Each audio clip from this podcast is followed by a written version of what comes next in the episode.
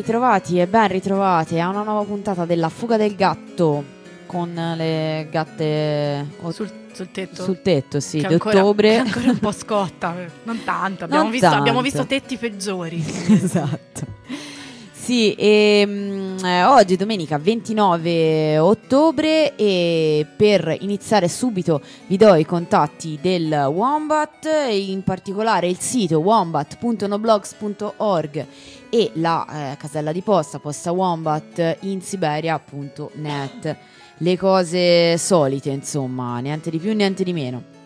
E oggi parliamo di un tema un po' particolare per i nostri standard perché dobbiamo lanciare il guanto della sfida.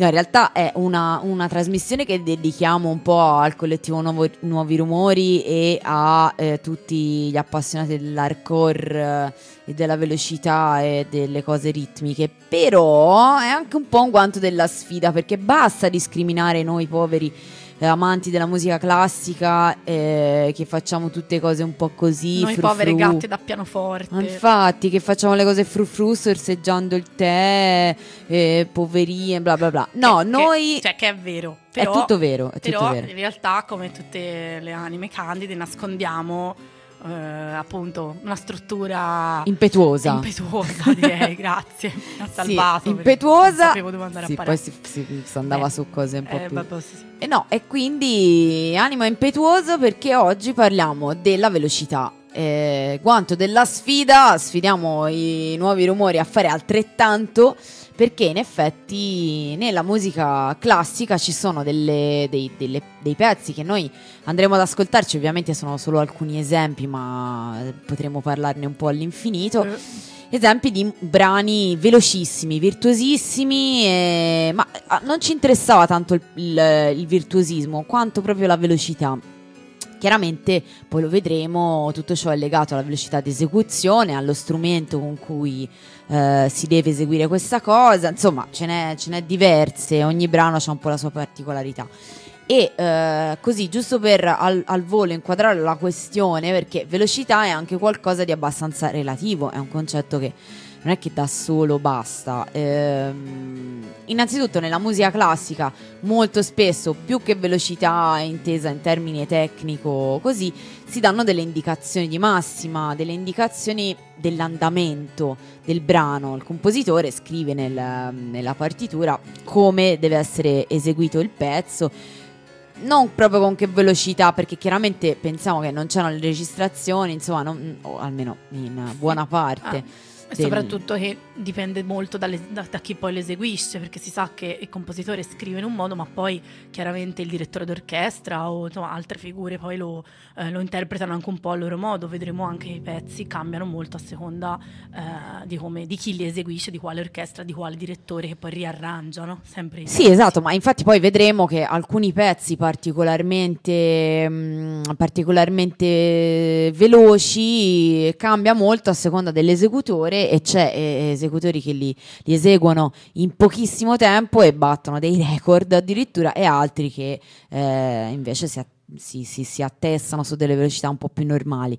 Generalmente però appunto si parla di andamento nella musica classica, ci sono, fra l'altro sono scritti quasi tutti in italiano, come Mm. penso saprete, eh, rapido, veloce, allegretto, cioè i tempi veloci più o meno ve li leggo, sono rapido, veloce, allegretto, piuttosto veloce o moderatamente veloce, ovvero eh, allegro moderato, allegro o allegramente, vivace, vivo, eh, vivacissimo, allegrissimo, presto e prestissimo. E vivone. Vivone. Anche vivone.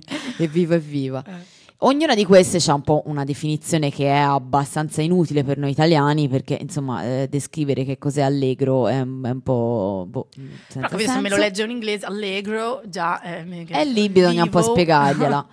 Esatto, e Alive. happy. Alive. Esatto, e però per almeno alcuni di queste indicazioni di tempo possiamo dare dei riferimenti in BPM. Il BPM si intende ovviamente i battiti per, per minuto, quindi mh, ci, sa- ci dà un po' un'indicazione di cosa si intende, perché sennò rimane tutto un po' aleatorio. Eh, ad esempio, l'allegretto siamo sui 98, tra i 98 e i 109 BPM. Eh, l'allegro moderato cioè, tra i 112 e i 124 BPM eh, non sono tutti in ordine, eh? cioè ad esempio l'allegro eh, che sarebbe teoricamente più veloce dell'allegro moderato, in realtà è tra gli 84 e i 168 bpm, quindi ehm, di partenza anche un po' più basso, cioè più, più lento dell'allegro moderato. Insomma, così via è un po' difficile barcamenarsi, arriviamo però al prestissimo ehm, che è, eh, ha una, un valore maggiore dei 177 bpm. Poi, insomma, Numeroni, nel mezzo, comunque. esatto, nel mezzo ce ne sono un po' altri, ma insomma, il- direi il numero maggiore eh, rimane questo. Avviso agli ascoltatori, eh, chiaramente come sempre va contestualizzato tutto, cioè noi eh, il nostro, il nostro orecchio da, da- da- da contemporanei, moderni, diceva, e, mm, ci porta a, a stabilire dei, dei parametri di velocità basati sulla musica chiaramente eh, del Novecento, quindi la Eh musica sì. elettronica, la musica pop, la musica fatta con strumenti appunto eh, elettroni ed elettrici ma eh, dovete considerare appunto sempre i periodi di, insomma, relativi a, mm, insomma, ai, de- ai decenni e, e la centinaia d'anni della musica classica, quindi dovete pensare che per un, per un ascoltatore del 1700 veloce non aveva la stessa... qu- qualifica di quello che per noi è veloce, no? È chiaro, no? Ognuno vive il suo tempo e quindi eh, è diverso anche il parametro. Noi, noi intendiamo veloce una cosa e una persona dell'Ottocento ne intendeva un'altra, una persona del 600 ancora un'altra, eccetera, Tra eccetera. l'altro anche i decibel erano completamente diversi e qui potremmo aprire un altro mondo, tant'è che quando andiamo ad ascoltare un concerto di musica classica eh, il nostro orecchio rimane all'inizio un po' sturbato Ci perché sembra sempre tutto basso. bassissimo. A parte Wagner che bisogna Eh, considerare. eh, sì. Però eh, infatti lui eh, ci lavorava parecchio su questa cosa. qui. Non accade- ma questa è un'altra storia, lo so. ma ne parleremo so, più là. so. Ad esempio, per fare un confronto, appunto, giusto per, perché non siamo per niente competitivi, No. eh, se confrontiamo i BPM con i generi musicali più contemporanei, si sta parlando veramente di, di- di- di cose un po' così, eh, cioè hanno il valore che hanno. Però, per esempio, la dubstep è calcolata tra i 140 e i 150 BPM. Bu, bu. Cioè, siamo sul vivacissimo, più o meno. Poi l'hip hop, eh, vabbè, l'hip hop tra i 70 e i 110 BPM. Ragazzi. Pischelli. La house tra i 120 e i 130, la progressive house tra i 128 e i 140, ma di che parliamo? Effettivamente si sale un po' con la drum and bass, siamo sui 160-185. L'hardcore, Attenzione. attenzione. si parte dai 160 e si arriva ai 250 bpm, che comunque aumenta, ma insomma siamo lì, eh? Eh, se non la è- gioca, se la gioca. se la gioca con il prestissimo. E poi abbiamo il metal estremo, qui viene definito, che non vorrei sapere bene cos'è, però vabbè, Aia. diciamo le varie categorie Me- del roba che a me mi fa, mi fa- mi fa paura, cioè mi, spavento. Mi, fa- mi spavento. E siamo sui 200-300 bpm, va bene, sì, qui in effetti un po' ce la giochiamo. E lo speedcore probabilmente è il, eh, il genere che viene classificato come quello più veloce, beh, lo dice anche il nome d'altronde, perché si attesta tra i 200 e i 1000 bpm. Qui- E oh, e vabbè, e qui ci danno un po' Eh, le vabbè, oh, pappe. fare? Però Abbiamo- d'altra eh, parte- Va bene, comunque. Ah, e poi eh, comunque noi eh, ci, ci avvarremo dei punti in più dovuti al fatto che non c'era l'elettronica Eh, e, direi di no. e vedremo. Almeno fino a un certo punto. Ma basta, vi abbiamo, vi abbiamo già, già tediato abbastanza, queste erano indicazioni generali, dovremmo correre un sacco, uno perché la trasmissione sulla velocità Eh, quindi e poi perché abbiamo tantissima musica da farvi ascoltare. Eh, iniziamo con Nikolai Korsakov, c'ha anche altri nomi, sì, se- mm, Andrevich Rimsky-Korsakov, se vogliamo ecco, essere per gli amici. Korsakov. Per gli amici corsi. Ehm, sì, al- ehm, beh, direi che lui è proprio il primo, il primo in tu- cioè nel- nella lista, ma anche di importanza, perché è l'autore tra le tantissime altre cose. Un giorno faremo una puntata dedicata perché era veramente Eh sì. un grande. Del celeberrimo volo del calabrone, che penso che anche veramente quelli che hanno vissuto con la terra nelle orecchie l'hanno sentito, anche perché capitato. veramente anche solo nelle pubblicità è, è, insomma usato per mille cose perché è, è uno dei, dei brani della musica classica che è rimasto veramente iconico eh, no? veramente in senso proprio nel tempo Ehm, il, ehm, l'estratto appunto è in realtà ehm, il terzo episodio dell'opera La favola dello zar Sultan composta tra il 1899 e il 1900. Korsakoff era un altro della banda de, della tradizione della musica popolare, un, appunto anche lui, come, come altri abbiamo citato prima, affondava proprio le radici nella, nello studio, nella ripresa de, delle fiabe delle, e delle leggende. russe, eh, il protagonista eh, viene trasformato in un insetto Eh sì. e quindi la composizione è accompagnata da, da un testo che però mm, non viene, non viene quasi mai, è, è quasi sempre omesso, ehm, rendendo il, il brano facilmente estraibile dal contesto dell'opera per un'esecuzione orchestrale eh, appunto singola e, e- e così viene conosciuto. no? Forse è uno dei primi veramente esempi di, di musica classica si trasforma in pop, cioè davvero viene Eh. talmente iconizzato e preso a sé. Il brano nella partitura dell'opera non, non possiede un titolo, in quanto non si tratta di una vera e propria scena, ma di un interludio. Eh, tuttavia viene comunemente, comunemente identificato come il volo del calabrone, proprio in riferimento a lui che viene trasformato in insetto e al suo volo. È proprio un volo, cioè non è una metafora, è proprio letterale. Cioè, eh, è così, cioè, nell'opera lui viene trasformato e vola. Eh, sarebbe, un, si sente. sarebbe un bombo in realtà. Però, Infatti sarebbe un bombo, però perché il, Bumblebee non è un... però il calabrone in italiano suonava suonava- sì, il volo del bombo in effetti era un po' più...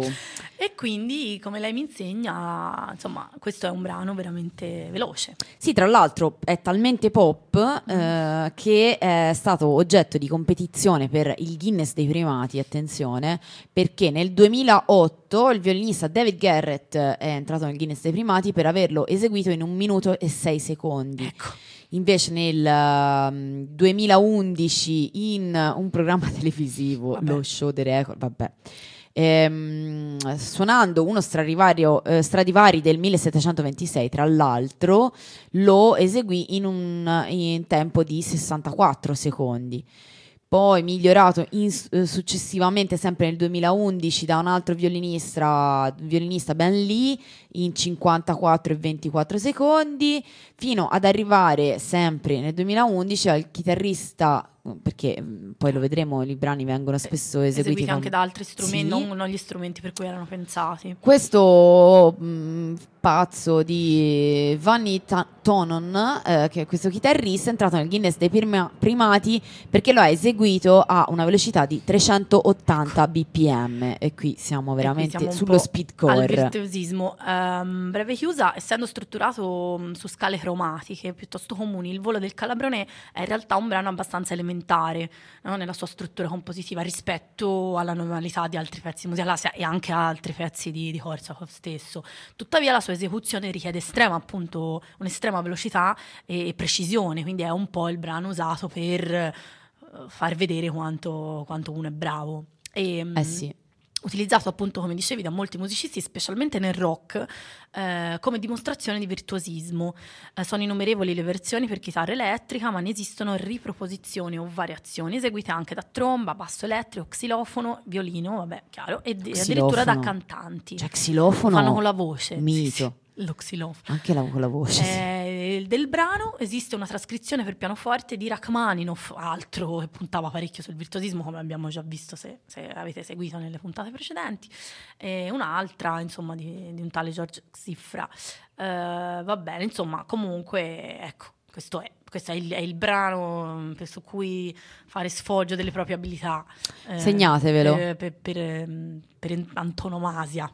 Segnatevelo. E il- noi ci ascoltiamo la versione, l'esecuzione di Peter Hahn al, mm, al piano e Angela Kreutzer al, eh, al violino, che beh, direi che è una signora esecuzione perché siamo su un minuto e undici, quindi insomma Insomma. abbastanza velocina.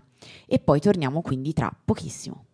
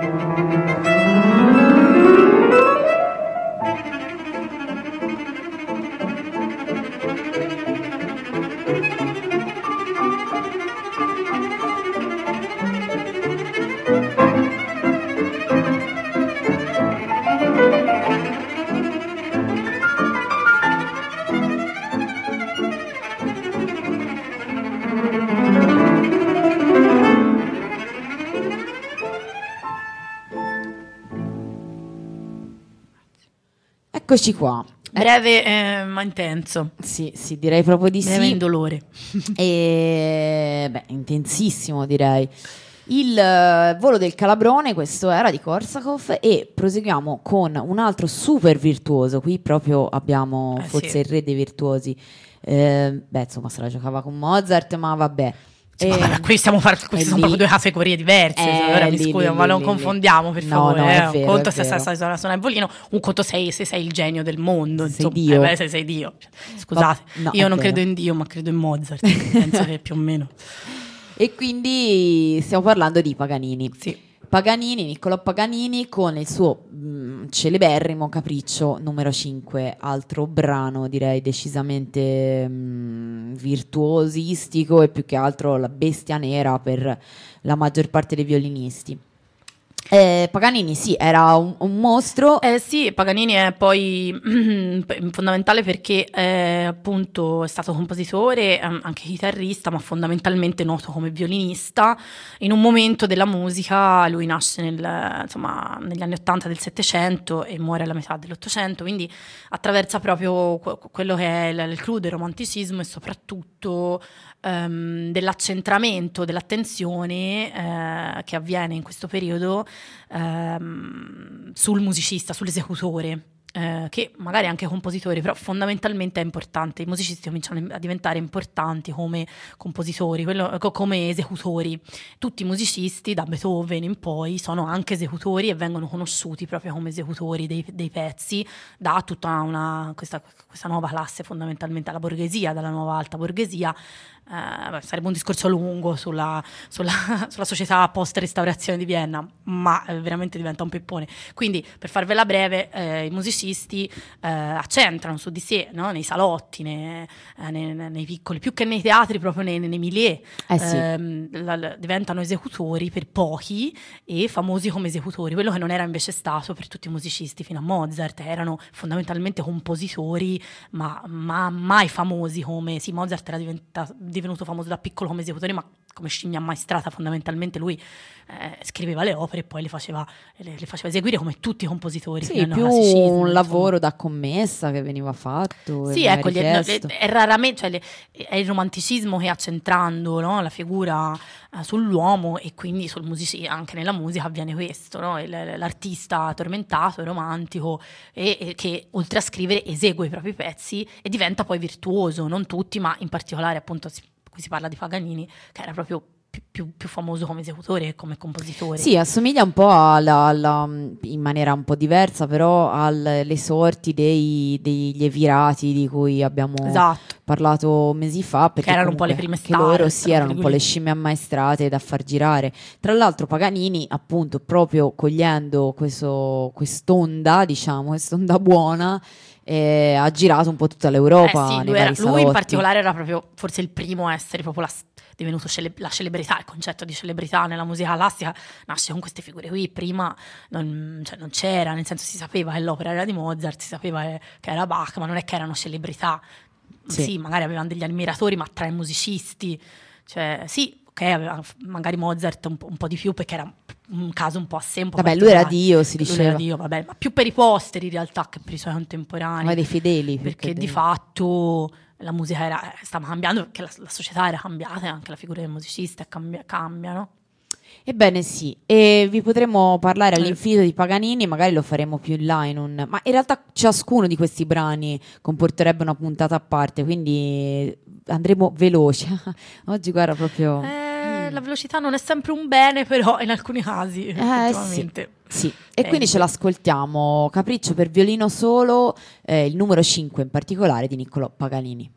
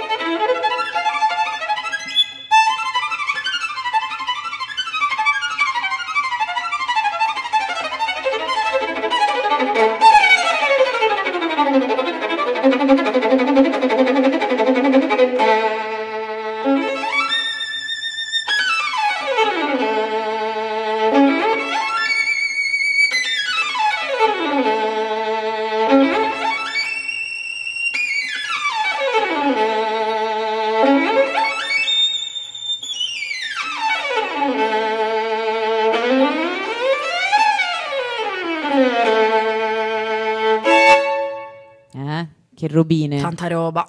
Che robine la domenica pomeriggio. E, mm, proseguiamo velocissimamente con Bazzini, la Ronde de Lutens, l'opera 25, eh, ovvero la ridda dei folletti in italiano, in queste tradizioni un Che po' bella. così. La ridda La ridda, Che- io che- so manco che vuol tipo la dire. banda, capito? La ridda. Eh, si fa Si fa banda. ridda. Ma da d'ora in poi, eh, questa è la parola. Nenia, segnatela per favore. È vero. la Neologismo. chiave. la brusca La si ridda. segni. Scherzo fantastico per violino con accompagni- a- a- a- accompagnamento di pianoforte, opera 25 appunto. Eh, Bazzini appunto è un altro sulla scia di Paganini, chiaramente meno, meno noto ai più, eh, però appunto è un compositore violinista italiano, ehm, del, diciamo nasce nel 1818 e muore alla fine dell'Ottocento, quindi un po', un po'- spostato in avanti rispetto a Paganini, però più o meno insomma la, la- la figura è quella, appunto come vi dicevo nascono queste figure di compositori che però poi sono noti fondamentalmente anche come esecutori e virtuosi. E qui fa proprio capire che i musicisti stanno capendo che fondamentalmente guadagnarsi la pagnotta bisogna andare a giro e eseguire perché a meno che tu non fossi appunto un grande, un grandissimo già riconosciuto di base. E quindi anche questo Bazzini eh, Eh sì sì sì, è un altro che possiamo mettere nel cesto, eh diciamo. sì, è un altro. Nel grande cesto. Io andrei subito a farvelo sentire, ehm, così vi fate già un'idea e possiamo proseguire La- sì. a- al pezzo successivo. La Ronde Lucin è uno scherzo fantastico per violino con accompagnamento di pianoforte nella sua composizione originale. Ora non so qui che versione Sì, sì, abbiamo, ma sì, sì, mm, anche- opera appunto 25. Come hai Sì, abbiamo la- l'esecuzione di Chloe Hanslip al violino e Caspar Franz al pianoforte. Quindi ce l'ascoltiamo? Caspar, dai. Diamogliene.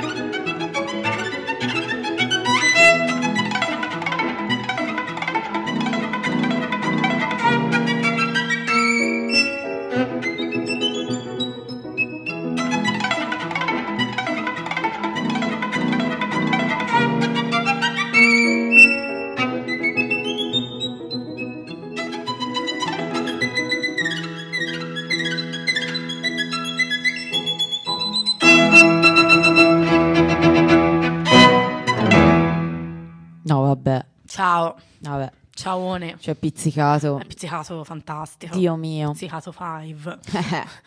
e questo, e qui abbiamo... eh, eh, vabbè. Abbiamo giocato, eh, o vediamo cosa Allora, mettete in campo Sì, qui voi. addirittura appunto le- l'esecutore, to- mh, l'esecutrice, in questo caso, giusto? No, no, è, era Sì. una grande.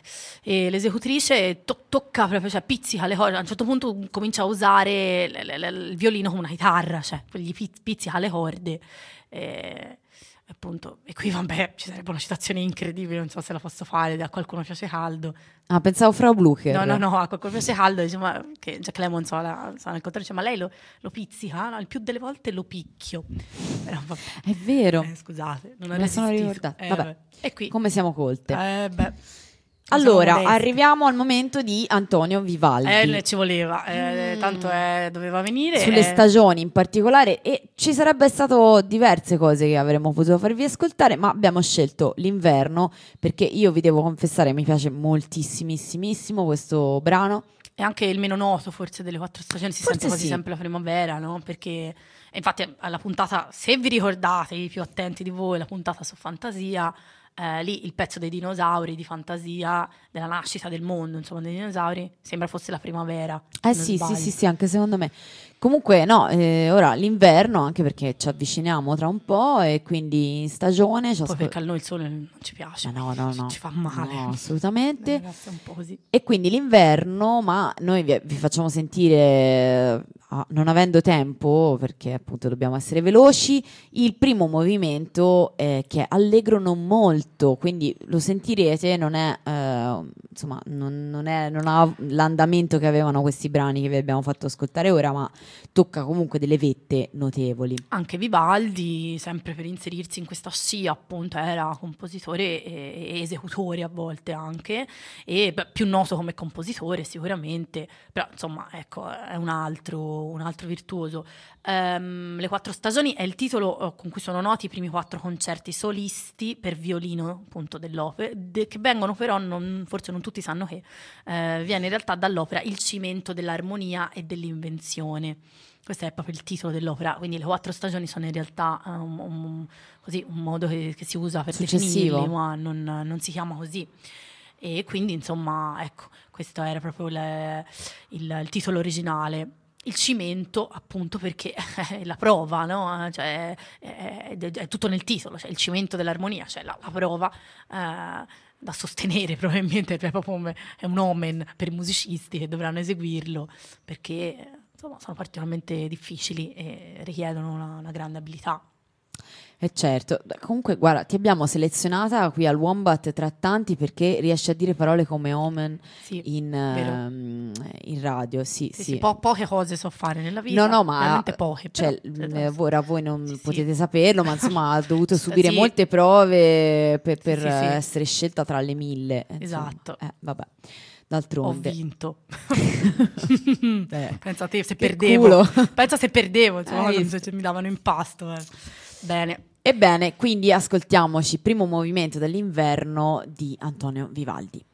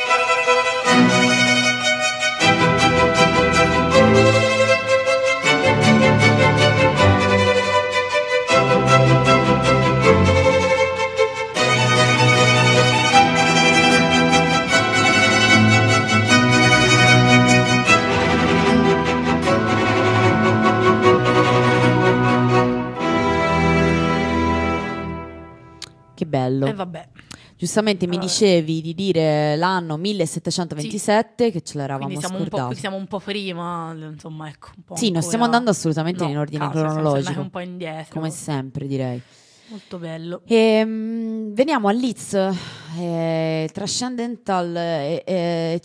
Ma chissà come lo sto leggendo? Vabbè, mezzo 12 in studi inglese, d'esecuzione mezzo trascendentale, Sì. diciamo così. giapponese. Sì, comunque lo studio numero 8, Wild Ga- Yacht, detto anche.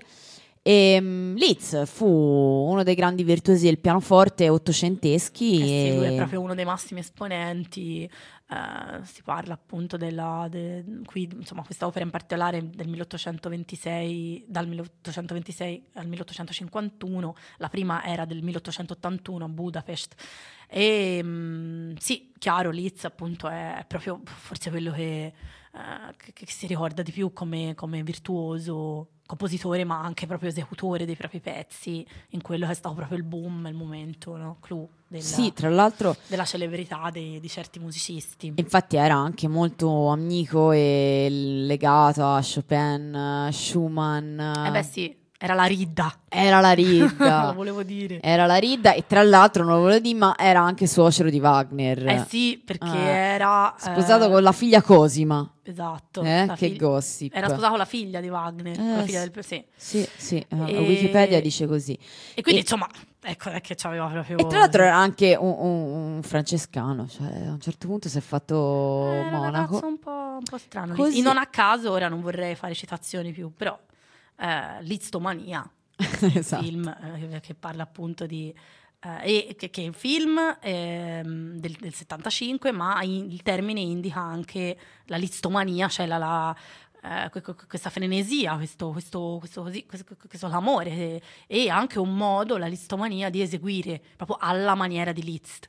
Quindi, insomma, eh, Che eh, fa ridere appunto se confrontata col fatto che era francescano appunto e eh, no- oltretutto fu anche abate nella cattedrale di Albano Laziale a Roma. Cioè, quindi proprio l'ha buttata in caciara a un certo punto, mi sa. volevo, volevo Così fare- riferimenti a nostre conoscenze. E Sì. L'Istomania è un bellissimo film, per chi non l'ha visto scoprivatelo, è del 75 del grande Ken Russell, che amava molto. Io non l'ho assolutamente visto, Eh, lo sì, vedrò. L'Istomania, forte. Ascoltiamoci quindi lo studio numero 8 in Do minore.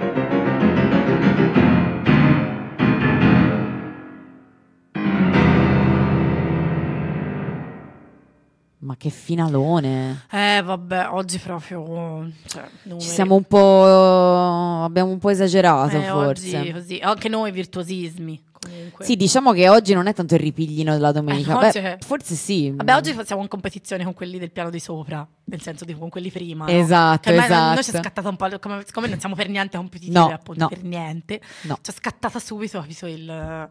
Eh sì, certo, in effetti è Eh, vero, non abbiamo eh. lanciato il guanto della sfida anche a loro. eh, Eh, Vabbè, loro era implicito. Eh, fate Nabat, va, fateli. Ah. Provaci. Ehm, quindi adesso, vabbè. Vabbè, adesso, vabbè. Adesso si entra in chiesa, ci si inginocchia nella chiesa della musica e... Mm, dopo l'abate Eh, di dopo- Albano dopo Laziale. Albano Laziale, non si è capito, ma ha fatto a finire comunque lo scopriremo. Magari qualcuno sul luogo ci dà più informazioni. E si parla di Mozart, perché Mm.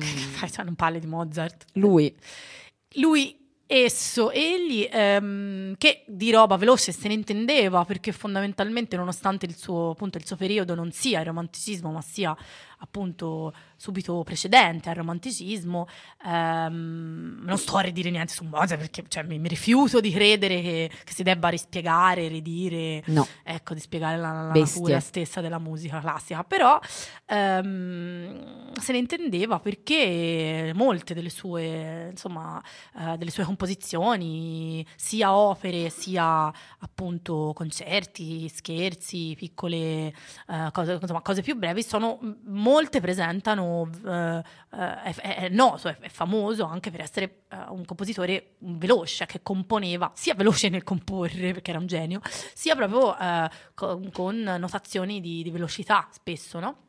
Ebbene sì. Quindi per il suo periodo era sicuramente un, come sempre ovviamente, un- una, una- un'avanguardia, un'avanguardia e compose di eh, molte, mo- soprattutto molte no, cioè in- è molto denso Mozart, è molto, è, è tanta roba, cioè ta- è tanta veramente. Ce n'è parecchio. Sì, sì, Mozart è sempre molto... E dovete anche, appunto, come si parlava prima della del contestualizzare il periodo, perché un conto era ehm, Liszt, che, che- che- che- o, insomma, Rachmaninoff, o tutti quelli che sono venuti poi dal- da- dall'Ottocento in poi, che ehm, si muovevano su strumenti piuttosto moderni, perché comunque c'era già il pianoforte a coda e eh, insomma strumenti, no, non quelli magari non ecco, perfetti come adesso, però insomma sicuramente erano avvantaggiati. Dovete pensare a uno come Mozart e quelli che eseguivano Mozart e, e lui che scriveva le musiche lavorava sul clavicembalo, quindi comunque su strumenti mh, veramente eh, cioè, avanzati per l'epoca, ma cioè, cioè, preistoria de- de- de- della, eh, della, mh,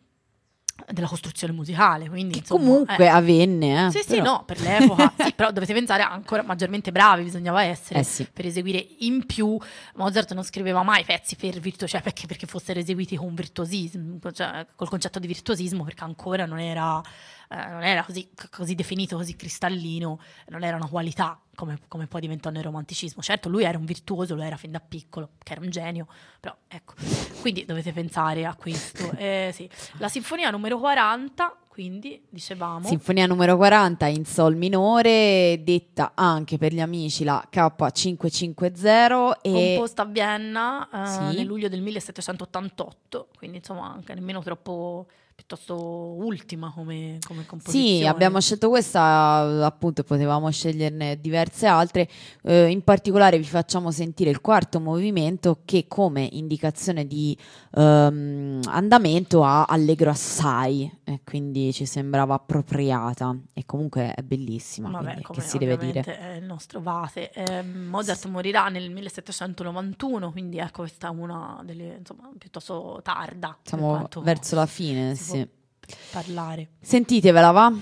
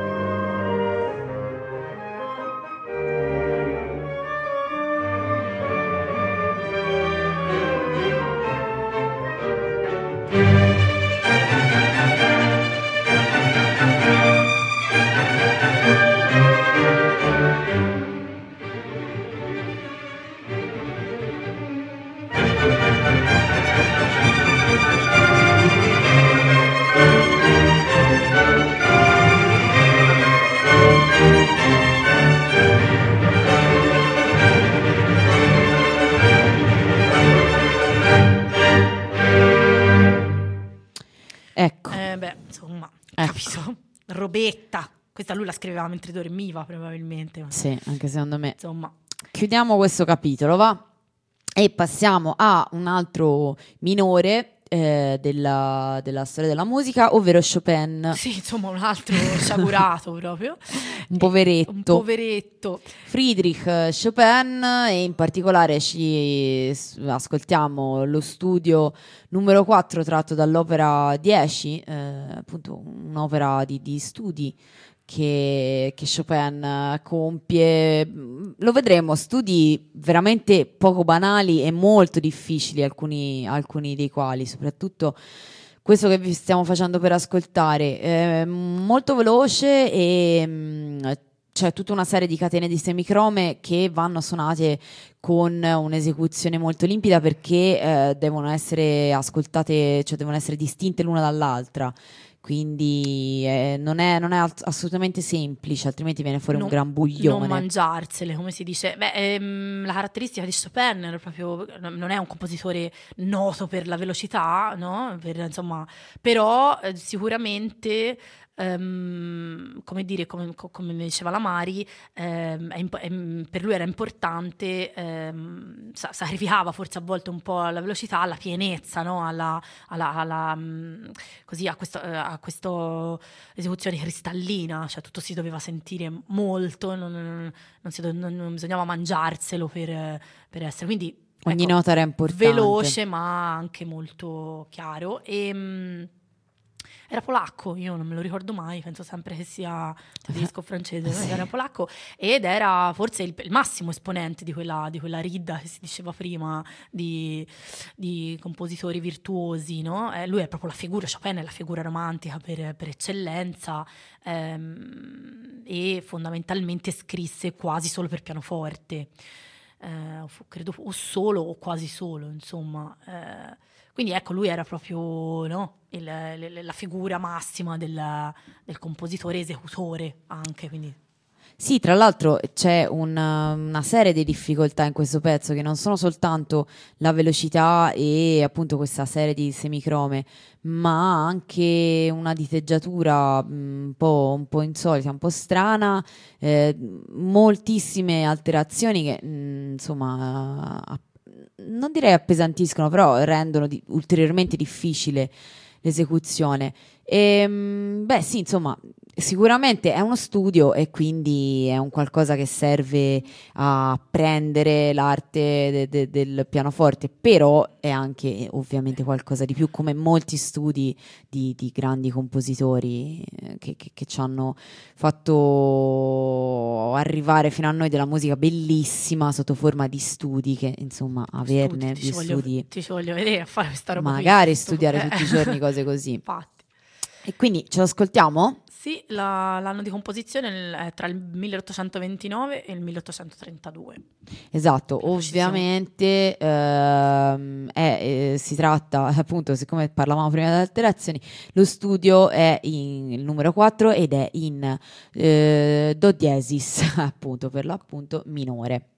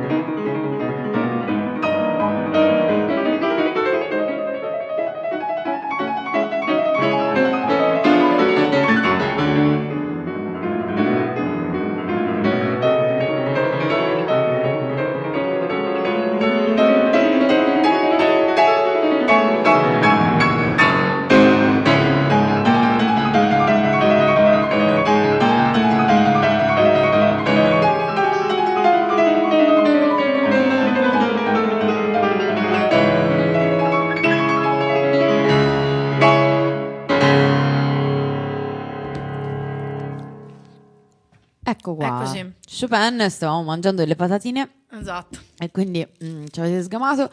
È stato troppo veloce questo pezzo. Troppo veloce. Comunque oggi siamo come il coniglio d'Alice. È tardi, è tardi ormai.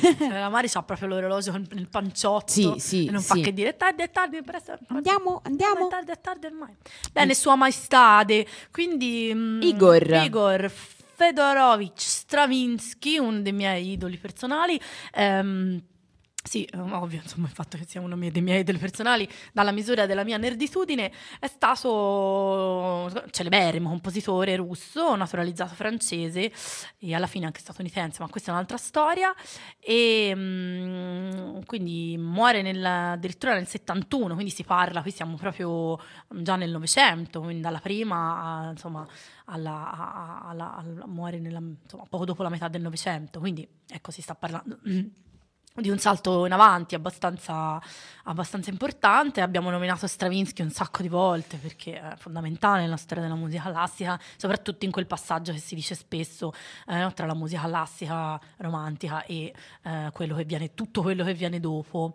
Ehm, Sì, tra l'altro era, giusto per allacciarci a- all'inizio della trasmissione, era ehm, allievo di Korsakov. eh, beh sì, certo, ehm, eh, prosegue all'inizio almeno, poi dopo... Ah, allievo di composizione, tra proseguirà quella che è poi la, la tradizione no, russa, proprio sulla- anche di, insomma, di, una, di una musica che viene dallo studio delle tradizioni popolari e quel discorso che si faceva per Bartok vale un po' anche per Stravinsky. Sì, ed è in questo momento in cui, in questo periodo in cui lui era molto giovane, perché a 23 anni conosce Korsakov diventa suo allievo, ed è in quel periodo che compone alcune sue sinfonie e suite eh, molto famose, tra cui Le Fone e La Bergère e la sinfonia Mi bemolle e anche due lavori sinfonici nel 1908, Fuochi d'artificio e Scherzo fantastico.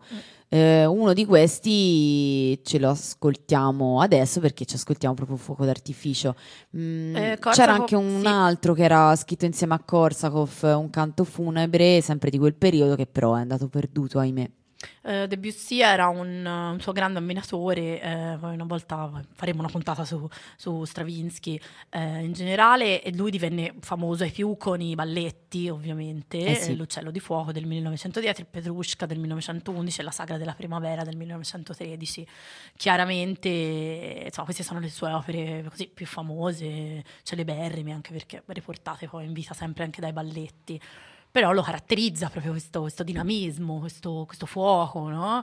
Um, che si avvicina poi, lo, lo porterà, insomma, eh, fa da ponte poi per la musica eh, che, che verrà più, cont- più classica, ma un po' più contemporanea a noi, insomma, si sente già proprio nel, eh, ecco, nella- nell'andare questo, eh, questa modernità, in un certo senso, di- si parla ovviamente di un po' più avanti. Vita molto lunga perché nacque nel 1882, abbastanza lunga, dal 1882 morì nel 71, quindi insomma abbastanza longevo e quindi attraversa proprio in maniera incredibile un, un- periodo che, che cambia totalmente la storia della musica e la storia della musica classica. Eh sì, eh sì. E anche qui potremmo aprire capitoli, ma non ne abbiamo il tempo. Il mio orologio da taschino mi segnala che dobbiamo tardi, sbrigarci. E quindi fuoco d'artificio di Stravinsky.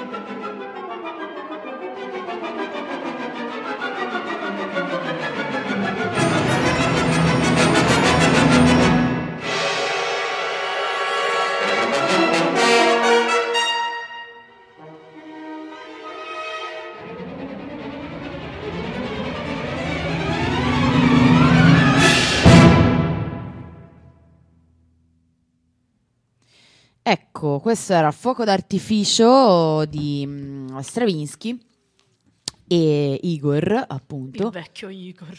E, e quindi proseguiamo tosto con Felix Mendelssohn. Oggi facciamo praticamente un bignami. Eh, oggi è andata così. E... No, poi dice siete troppo antologiche, una su uno. Allora oggi, Eh, oggi voglio oggi, dire. oggi ci siamo sdate, via. Felix Mendelssohn e in particolare eh, ci ascoltiamo il quarto movimento eh, detto saltarello presto, quarto movimento della sinfonia numero 4 in La maggiore opera 90 comunemente conosciuta con il nome di Italiana. E perché a noi ci piace il bel paese Eh, noi eh, siamo nazionalisti, famosi per essere nazionalisti. come tutti sanno. Eh, Mendelssohn Bartoldi è stato compositore, direttore e pianista e organista. Lui era proprio quindi anche lui un virtuoso, pieno periodo romantico, come dicevamo, non a caso vedete che sono tutti quel periodo lì, non è un caso. Ehm, appunto, lui morì nel 1847, quindi insomma proprio morì Sì, questa qui è, infatti questa sinfonia è di pochi anni prima perché è del 1830. E anche lui era noto come compositore, lui molto anche come compositore effettivamente, però anche come, come esecutore, appunto, anche organista, quindi non solo pianista, non solo... Quindi, beh, sì, mm, uno dei, dei- dei- veramente, forse dei meno conosciuti di tutto quel periodo, perché appunto era più conosciuto Chopin, Liszt, erano più, forse più conosciuti da chi non, non è esperto in musica classica, però insomma Mendelssohn, ecco, poi anche lui la cose da dire. in- in- insomma, indagarlo, perché è stato veramente un, un grande, insomma. Sì, questo il quarto movimento che ci ascoltiamo, perché la, la- la, mm, sinfonia tutta per intero più o meno arriva da del- un'ispirazione che gli venne dalle città italiane che lui aveva visitato, come sappiamo. Classico tour Sì, romantico. esatto. Grande- grandi fan eh, de- de- del nostro bel paese, i vari inglesi, tedeschi, francesi. Accidenti a Goethe, maledetto. È andata così e qui in particolare il quarto movimento che è in chiave minore eh, perché eh, nonostante la sinfonia sia maggiore in realtà questo movimento qui è in chiave minore e eh, è un po' un riferimento a eh, saltarello e la tarantella che eh, si dice Mendelssohn avesse imparato ad apprezzare a Roma e a Napoli. Ma lo riconoscerete sicuramente Sì. proprio il saltarello. La vabbè. tarantella rifatta da, da- da- da un tedesco è, È, è un po' sciacqua- particolare. sciacquata a Berlino deve essere particolare. Eh beh, ascoltatevela, va.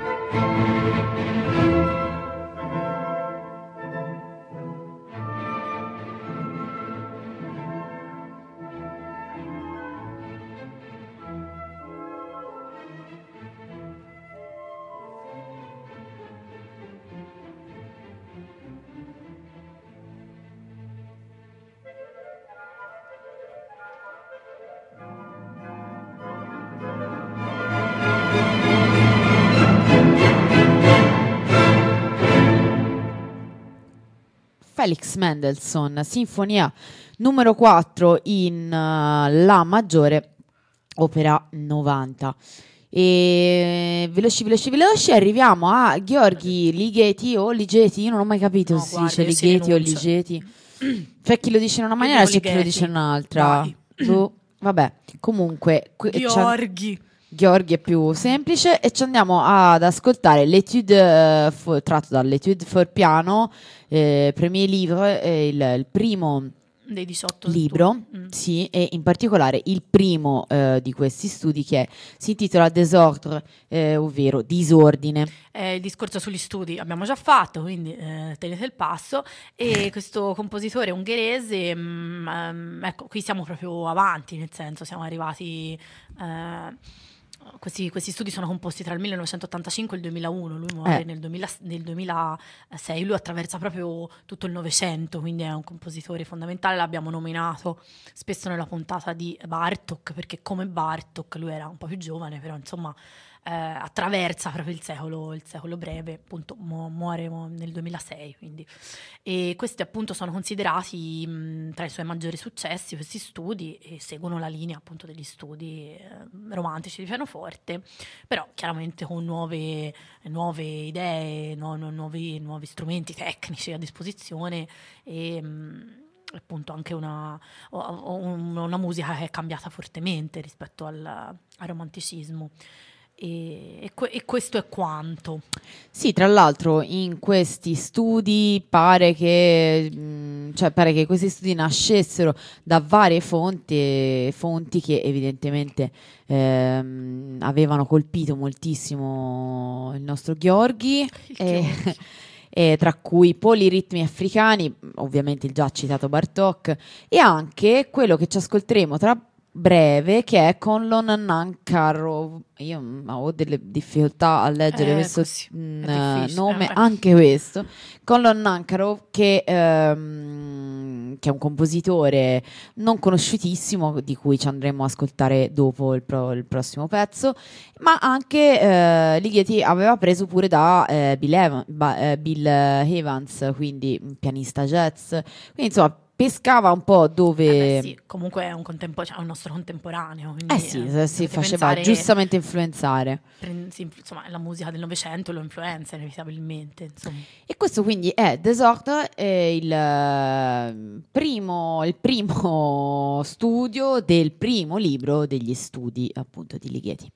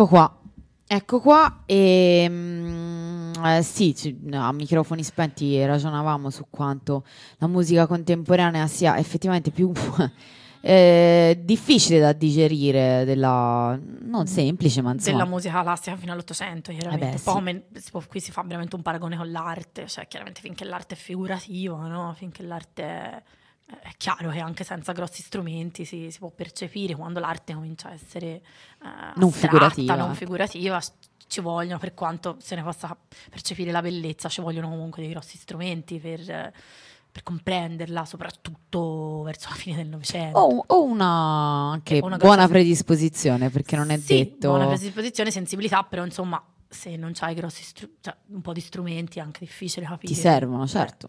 e, mm, Arriviamo a Conlon Nankaro che citavamo prima. con che... Nancarrow, visto Eh, che era... chissà. Che noi si, cioè noi si fa il a- alla Noi zarista, alla no- noi tutto alla russa. Sì, Tutto- noi è Conlon, dai, è tipo sì, il sì. colon. E Invece Come- questo è Nancarrow.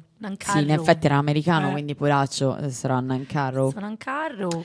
E Study for Player piano numero uno, ci ascoltiamo il primo ehm, dei famosi studi per player piano. Anche lui dalla E- seconda metà del del Novecento. Sì, è un altro contemporaneo. eh, è in realtà Nankaro eh, uno dei primi. Nankaro, scusate, Nancarrow. non ce la posso fare. Eh, ma oggi è così. È stato uno dei primi compositori a usare alcuni strumenti musicali assolutamente non usuali come eh, gli automi meccanici. Anche perché lo sentiremo, come si diceva mh, fra l'altro all'inizio, qui si va in un ambito dove la, la composizione avviene per ehm, dei limiti che, che non sono umani, cioè avviene con una tale velocità, una tale, cioè, mh, e- e vuole una tale, eh, un tale virtuosismo, una tale velocità di esecuzione e quant'altro che umanamente eh, sarebbe proprio impossibile. E, mh, ed è così anche perché in realtà appunto è musica che non è stata scritta per mani umane ma per un pianoforte meccanico. Ehm, E qui si aprirebbe una parentesi sì, di quelle sì, giganti cui sulla... io mi ci butterei ovviamente Sì, a Alla capofitto. dic proprio, però, Però perdere. non è il caso E non è il momento perché, come lei ben sa, è tardi e tardi. È tardi e tardi, vi posso però soltanto in tre righe dire che il, eh, appunto, il player piano è quello che in italiano si dice la pianola, La vecchia Ma- pianola meccanica. sì, che non è quella della Bontempi, Eh no. Quella del Far West, paradossalmente. è quella, è il Quella dei pianoforte film. meccanico che è un apparecchio musicale che con dei meccanismi o pneumatici o elettromeccanici, dipende, e anche dal periodo ovviamente, suona in maniera automatica. Vengono que- questi meccanismi ovviamente suonano attraverso una programmazione, eh, programmazione di schede perforate di carta oppure mm, un po' più raramente di metallo. È uno strumento interessantissimo e che sentirete, ha un suono veramente bellissimo. Colin Nan- Nancarrow ehm, in realtà eh, visse per gran parte della vita in un, discreto isolamento abbastanza In Messico, sconosciuto in. Messico, ha Eh. vissuto quasi sì, tutto il tempo in Messico. naturalizzato in Messico è ed è morto a Città del Messico, quindi... Sì, ed è stato scoperto nel 1980, quindi relativamente tardi, poi in realtà lui eh, aveva fatto cose molto più interessanti anche prima. Se Però- siete interessati al- um, ai suoi- cioè, a vedere i suoi strumenti, eh, al bellissimo museo a Parigi c'è un bellissimo museo sugli strumenti musicali che è in zona la Villette, è proprio la Cité de la Musique, all'interno c'è la più grande collezione, credo europea, di strumenti musicali ed è molto bella perché è messa in ordine cronologico proprio da- dalla preistoria ad oggi e si può uh, sentire ogni, cioè, eh, ogni, ogni teca ha un, un esempio, un ascolto per far capire eh, insomma divisa per paesi, è molto molto molto bella, molto esaustiva e ci sono appunto, eh, si arriva quando si arriva al Novecento, ci sono anche degli esempi delle, suoi, delle sue costruzioni, insomma, non so se le faceva proprio lui o le faceva fare, ma comunque insomma al, al museo ci sono. Ebbene, questo è lo studio numero uno, secondo me veramente veramente bello, quindi ascoltatevelo bene.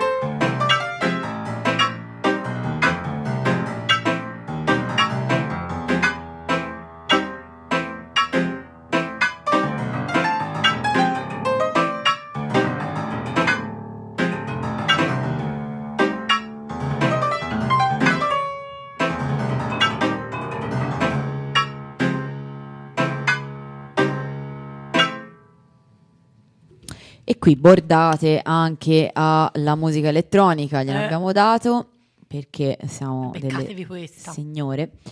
Basta, abbiamo l'ultimo pezzo di oggi e eh, l'ultimo pezzo ehm, per, per, eh, chiudere in bellezza direi, beh non che prima eh, avessimo dato delle cose modeste, ma finiamo con Castelnuovo Tedesco eseguito da Andrea Segovia e in particolare il Capriccio Diabolico, opera 85. Mm, Anche qui potremmo parlare lunghissimamente sia di Castelnuovo Tedesco che di Segovia, cosa che probabilmente faremo, ma non oggi. Eh, tra l'altro Castelnuovo Tedesco, Gloria, Fiorentina, Eh. esule, eh, grazie a- alle leggi razziali, ma vabbè, lì mh, insomma appunto si potrebbe aprire una lunghissima parentesi. Parliamo invece del capriccio in particolare, perché il capriccio diabolico fu composto da Castelnuovo Tedesco proprio per eh, Segovia, cioè Segovia l'aveva eh, richiesto, gli aveva richiesto una composizione e, e Castelnuovo Tedesco compose questo capriccio per lui in omaggio palese e, e proprio detto al, mm, a, Paganini, a Niccolò Paganini di cui sopra e, che, beh, e al suo capriccio ovviamente. Eh, tra l'altro una opera meno nota di, di Paganini, sempre anch'essa chiamata Capriccio, era stata composta dallo stesso Paganini per chitarra. Quindi qui siamo di nuovo sulla chitarra e l'omaggio è un po' doppio. Eh, in realtà poi alla fine, un bellissimo pezzo, lo sentirete anche strafamoso, non velocissimissimo, meno veloce degli altri, ma comunque molto eh, difficile e complesso. In ogni caso, eh, tra i due, tra Mas- Castelnuovo Tedesco e Segovia, c'era un- una grossa intesa, erano molto amici, ma eh, in realtà il rapporto piano piano si sfilacciò, probabilmente pare anche per quest'opera, a causa di quest'opera, perché a Segovia quest'opera non gli è piaciuta. Eh, ma è una gioia, Eh, però. oh, eh. eh, non gli è Eh, piaciuta. beh, Eh, cioè, ti ho chiesto un regalo, e certo se me lo fai brutto, però allora che vuol eh, dire... allora, boh, già ti ho chiesto il regalo, me non lo mi fai pensi, brutto. eh, vabbè. Eh, vabbè. E quindi è andata un po' così. Va. Noi vi, vi lasciamo con questo ascolto che è un po' lungo, dura 9 minuti e con questo vi salutiamo, vi diamo appuntamento a domenica prossima, sempre intorno alle 18, sempre su Radio Wombat. Ciao ciao! Ciao a tutti.